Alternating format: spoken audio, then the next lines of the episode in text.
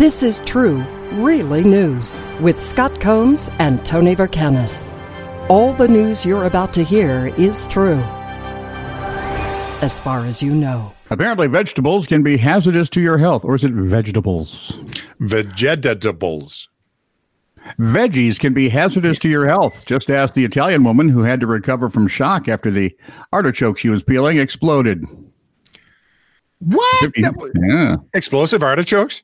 Who knew? 53 year old housewife says the veggie gave off sparks, then a small flame, and then blew up in her hands at her home near Trieste. Some I folks, think she mistook something else for an artichoke. No, because she'd be dead then. Oh, you think? yeah.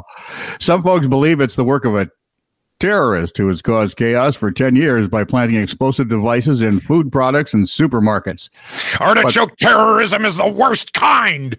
Nothing worse than a veggie terrorist. But, well, I suppose a beef terrorist would be worse. But forensic yeah. tests on the artichoke showed no traces of explosives, leading cops to believe it was simply a natural phenomenon or possibly MacGyver. Yes, possibly. So, um, in a resolution that had the world holding its collective breath, Nepal and China, Nepal and China finally agree on something. And the world's highest peak just grew a couple of feet overnight on After years of fraught discussion and surveying work, China and Nepal announced a revision to the elevation of Mount Everest. Officials say, holding our breath for this. You can't breathe up there anyway. That's my point. What what's oh. the use? There's no oxygen to begin with.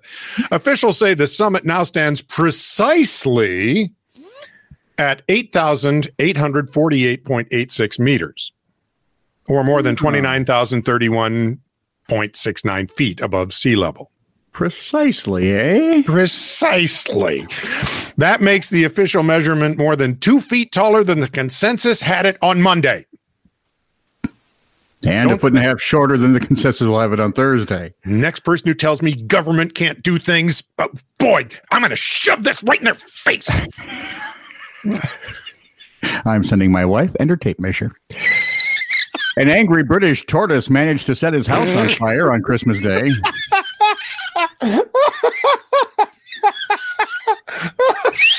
Dude, the house is on fire on Christmas. you just caught me off guard with that. Oh, How do you put a tortoise tortoise in a house? He has no opposable thumbs. How's he going to start a fire? Hmm. hey. They figured the tortoise was angry by the look on his face when the firefighters actually extinguished the blaze and saved his shell. The 45 year old reptile was home alone in Essex when he knocked over a heat lamp. Ah. That set his bedding alight, according to the Essex, Essex County Fire and Rescue Service. A neighbor heard a smoke alarm and alerted authorities, and firefighters responded, found a room in the house ablaze, and the rest of the property filled with smoke. So crews put out the fire and found the rather surly soot covered tortoise inside. Uh, according to the fire service, this 45 year old tortoise might look angry, but it's his lucky day. After he set his bedding alight, his neighbor heard the smoke alarm and called us. Said a watch manager at the Great Dunmow Fire Station in a press release this tortoise has had a very lucky Christmas day. He's 45 years young and will now hopefully continue to live a long and happy life thanks to working smoke alarms. Oh, for, in a public their, service announcement.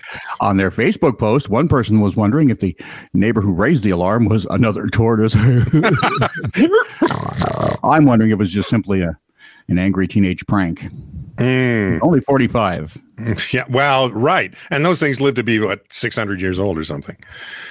From the police blotter file assault, 2.30 p.m., 1500 block of Auburn Way North, someplace.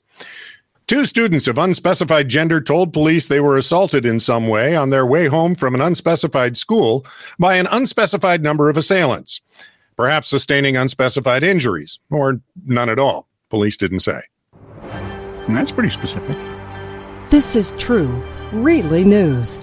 Send email to TITR at netradio.network.